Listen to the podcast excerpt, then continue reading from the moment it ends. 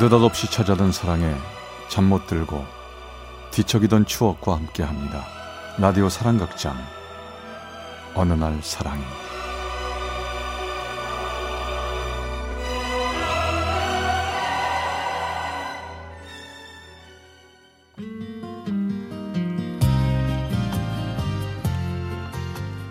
사랑의 체험수기 어느 날 사랑이. 제 33화 나를 사랑한 두 남자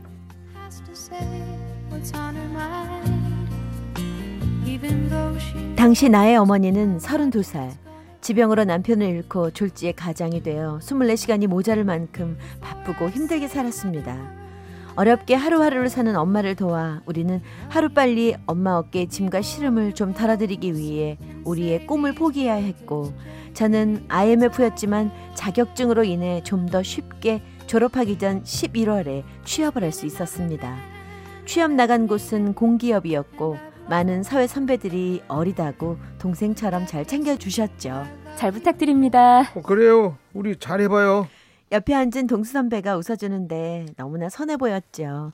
전 그 선배의 옆자리에 앉아 모르는 걸 여쭤가며 화기애애한 분위기를 만들 수 있었고 내일을 본인 일처럼 챙겨주는 선배의 배려로 빠르게 일을 습득할 수 있게 되었습니다. 선배는 본인 앞으로 나온 식권도 모두 저에게 주었고 내일을 본인 일처럼 늦게까지 남아서 도와주었죠. 그렇게 잘 지낼 때쯤 또 다른 남자 선배인 형준 선배는 저를 못 잡아먹어 안 달라 있었죠. 처음 입사할 때부터 약간은 까칠한 형준 선배로 인해 눈치 아닌 눈치를 보게 됐죠. 아, 내가 오늘 부탁할 일이 있는데 해줄 수 있죠? 네, 당연히 해드려야죠. 제가 도와드릴 일이 뭐죠? 아, 이거 앞뒤로 복사 200부 해주고요. 워드 작업 좀 하나 해주고 급한 거니까 한 시간 안으로 부탁해요. 한 시간 안에요? 아, 네, 알겠습니다. 어떻게 한 시간 안에 끝낼까 걱정을 하며 복사를 하고 있는데 동수 선배가 다가오더군요. 어, 뭐해? 내가 좀 도와줄까? 아니에요, 선배님. 바쁘시잖아요. 아니야, 내가 도와줄게. 너 복사해. 나중에 나 바쁘면 네가 안 해줄 거야? 서로 돕고 사는 거지 뭐. 전 동수 선배의 도움으로 일을 마칠 수 있었습니다. 그리고 다음 날 아침 회사 사무실에 와보니 제 책상 위에 빵이 하나름 놓여져 있더라고요. 그래서 옆에 동수 선배에게 물었죠. 선배님, 이게 뭐예요? 글쎄, 나도 오늘 와보니까 이게 놓여있던데? 전 아무래도 내 것이 아닌 것 같아 건들지도 않고 빵을 옆으로 치워뒀습니다. 그렇게 시간이 흘러 퇴근 시간이 되자 나에게 유독 일을 시키던 형준 선배가 다가오더군요. 왜 빵 안 먹었어? 네? 빵이요? 어, 그럼 선배님이 갖다 두신 거예요? 어, 저 네가 어제 일 도와줘서 고마워서 빵 사왔는데 야, 이거 성의를 이렇게 무시하는 거야? 아, 죄, 죄송해요. 제 건 줄 몰랐어요. 아, 이거 왜 이렇게 눈치가 없지? 어?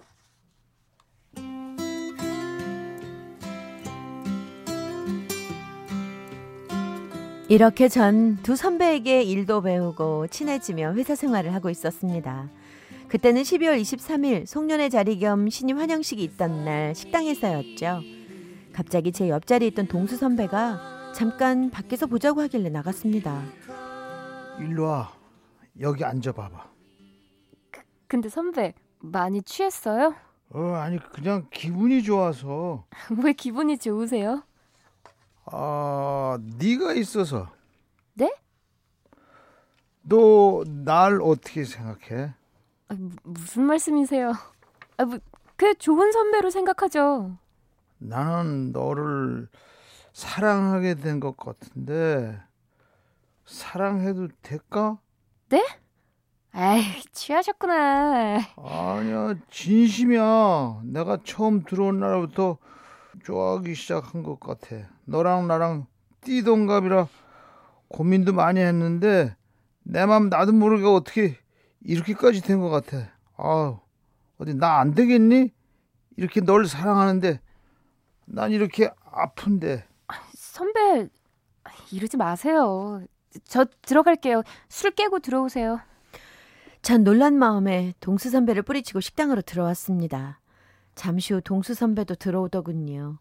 그리고 다시 모른 척 회식을 즐기고 있는데 이번엔 형준 선배가 잠시 밖으로 나오라고 하는 거예요.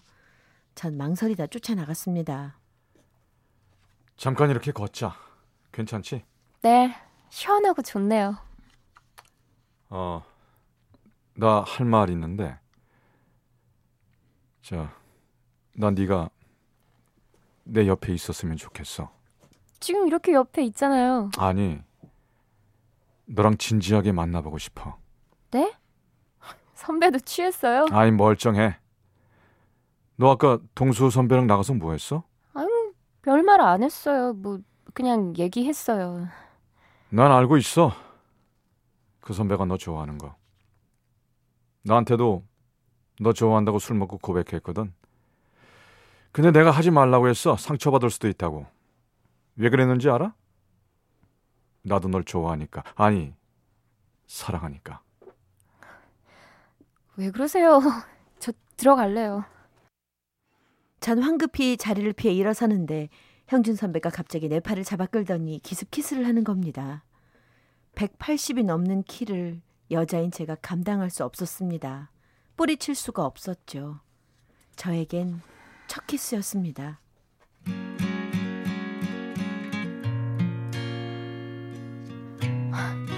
제가 그렇게 우스워요?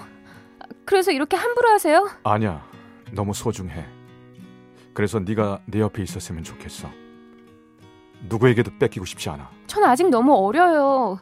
뭐 감당도 안 되고 뭘 어떻게 해야 하는지 모르겠어요. 미안해. 하지만 난 진심이야. 집에 가서 나에 대해서 진지하게 한번 생각해 봐줘. 나 정말 너 좋아해.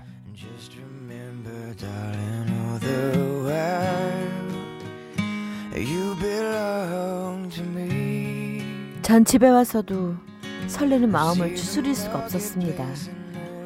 그렇게 두 남자에게 고백을 받았지만 내색을 할 수는 없었고 평소와 다름없이 지내야 했습니다. 동수 선배는 저에게 똑같이 잘 대해줬고 형준 선배도 토마토 주스를 매일 아침 쪽지와 함께 저에게 주며 마음을 전했습니다. 고민하다 전 결국 형준 선배를 선택하게 되었고 우린 그렇게 사귀게 되었습니다. 하지만 사내 커플이다 보니 남들 눈을 의식해야 했지요. 평소와 다름없이 퉁명스레 지내면서 화장실 갈 때 같이 나가서 손도 잡고 스릴 만점 몰래 데이트를 즐겼습니다. 그렇게 서로의 사랑을 확인하며 하루하루를 보내던 어느 날 저의 졸업식이 되었습니다. 졸업식을 하고 다음 날 회사에 출근하니 제 자리에 꽃다발이 놓여 있는 거예요. 전 당연히 형준 선배가 준 거라 생각하고 선배에게 쪽지를 보냈습니다. 꽃다발 고마워요. 뭐? 꽃다발? 꽃다발 내가 갖다 놓은 거 아니야. 그래요? 어, 미안. 그럼 누구지? 형준 선배는 화가 조금 나 있는 것 같았습니다. 어차피 그날 점심을 같이 먹기로 해 그때 오해를 풀기로 하고 있는데 동수 선배가 저를 찾아왔습니다. 음, 내가 점심 살게. 같이 나갈래? 아이, 죄송해요. 선약이 있어서요. 아, 그래? 어쩔 수 없지. 아까 그 꽃바구니 봤지? 그리고 이거 졸업 선물이야. 어, 너 필요한 것 같아서 사왔어. 아, 뭐, 뭐 이런 것까지 신경 써주시고 감사합니다.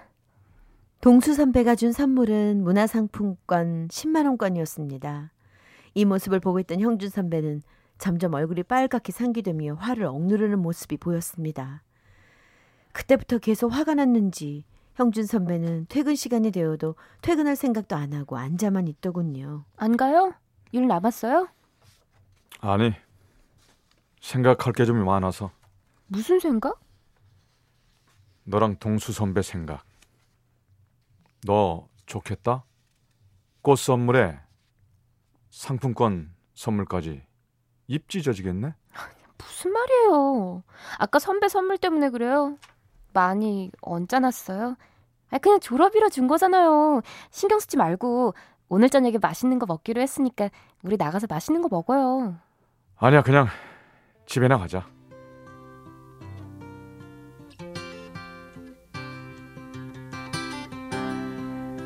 형준 선배는 나를 혼자 남겨둔 채 나가버렸습니다. 너무 서운했습니다.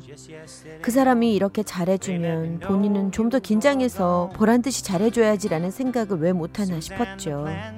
저 또한 서운함이 풀리질 않았습니다. 그리고 다음날 출근했더니 책상 위에 장미꽃 19송이가 놓여져 있었어요. 와 이쁘다. 누가 놓은 거지?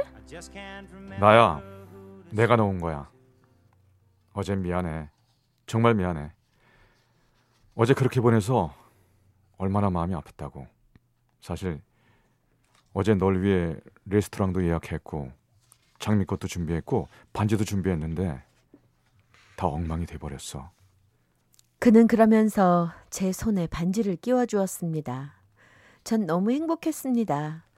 우리는 어제 일을 잊고 다시 행복한 연인으로 돌아갔습니다. 우린 또 그렇게 변함없는 사랑을 확인했고 사귄 지 10개월쯤 흘렀을까요? 동수 선배는 다른 부서로 발령을 받았습니다. 전 조금 어색했던 터라 오히려 잘 됐다 싶었죠. 그러던 어느 날 오후였습니다. 전화 왔어요. 전화 받아요. 어, 네 알겠습니다. 근데 누구예요? 남자 친구네요. 무슨 말씀을? 전화는 다름 아닌 다른 부서로 간 동수 선배였지요. 제가 통화 중이라 이쪽으로 전화했다면서 용모를 얘기하고 끊었습니다. 그런데 너무 이상했어요. 뻔히 본인과 사귀고 있으면서 나를 그 사람 애인이라고 얘기하는 그 사람. 형준 선배를 정말 이해할 수가 없었습니다. 전 너무 화가 나 퇴근 후 얘기를 해야 할 것 같아 커피숍으로 그를 불렀지요.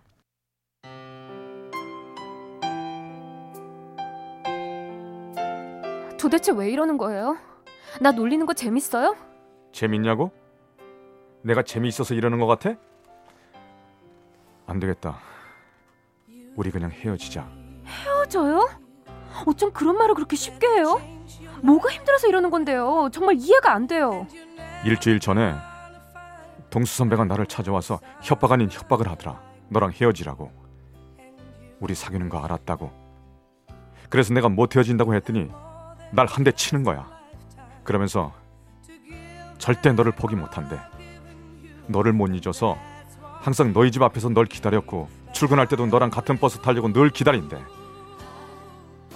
나보다 널 더 많이 사랑하고 더 많이 행복하게 해줄 거라고. 나보고 비켜달래. 그건 그 선배 혼자만의 생각이고 그 선배 결정이잖아요. 근데 정말 생각해 보니까 내가 너한테 해준 게 아무것도 없고 해줄 수 있는 게 뭐가 있는지 생각해 봤는데 내가 부끄럽게도 아무것도 없더라. 나도 그냥 내린 결정이 아니야.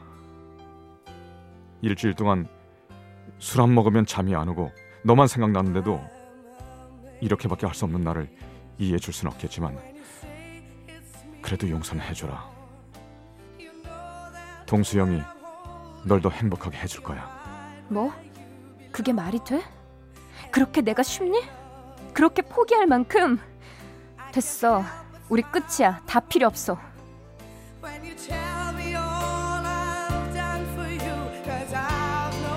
전 쿨한 척하며 커피숍을 나왔고 집에 가는 내내 버스 안에서 눈물을 훔쳤습니다. 그렇게 전 남친과 헤어지고 말았습니다. 그리고 더 이상 그곳에 다닐 수가 없게 되어 버렸죠. 그래서 사직서를 제출했습니다.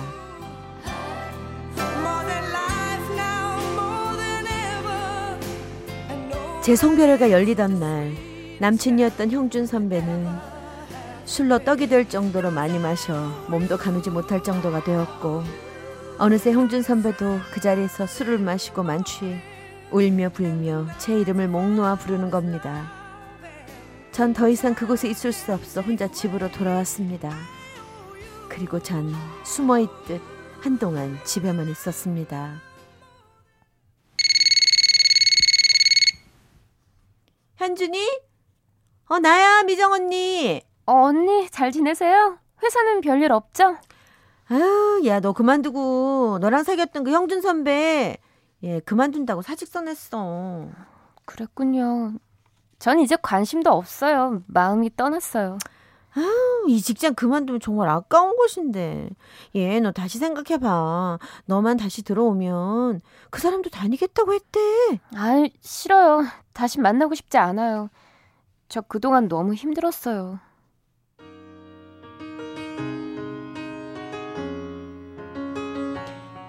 전 전화를 끊고 다시 혼자 눈물을 삼켜야 했고 그렇게 전 직장 생활과 함께 이별을 해야 했습니다. 제 첫사랑을 이렇게 두 사람에게 프로포즈를 받아 행복했지만 해피엔딩은 아니었습니다. 하지만 지금도 나에게 보였던 깊은 사랑 잊지 못합니다. 그 이후에도 사랑을 했지만 추억을 많이 만들어준 그때의 사랑을 아직도 가슴속에 담고 있습니다. 언젠가는 그런 사랑이 다시 내게 오겠죠. 경기 용인의 Y씨가 보내주셨습니다. 어느 날 사랑이 제 33화 나를 사랑한 두 남자 편이었습니다. to criticize or scorn the things that they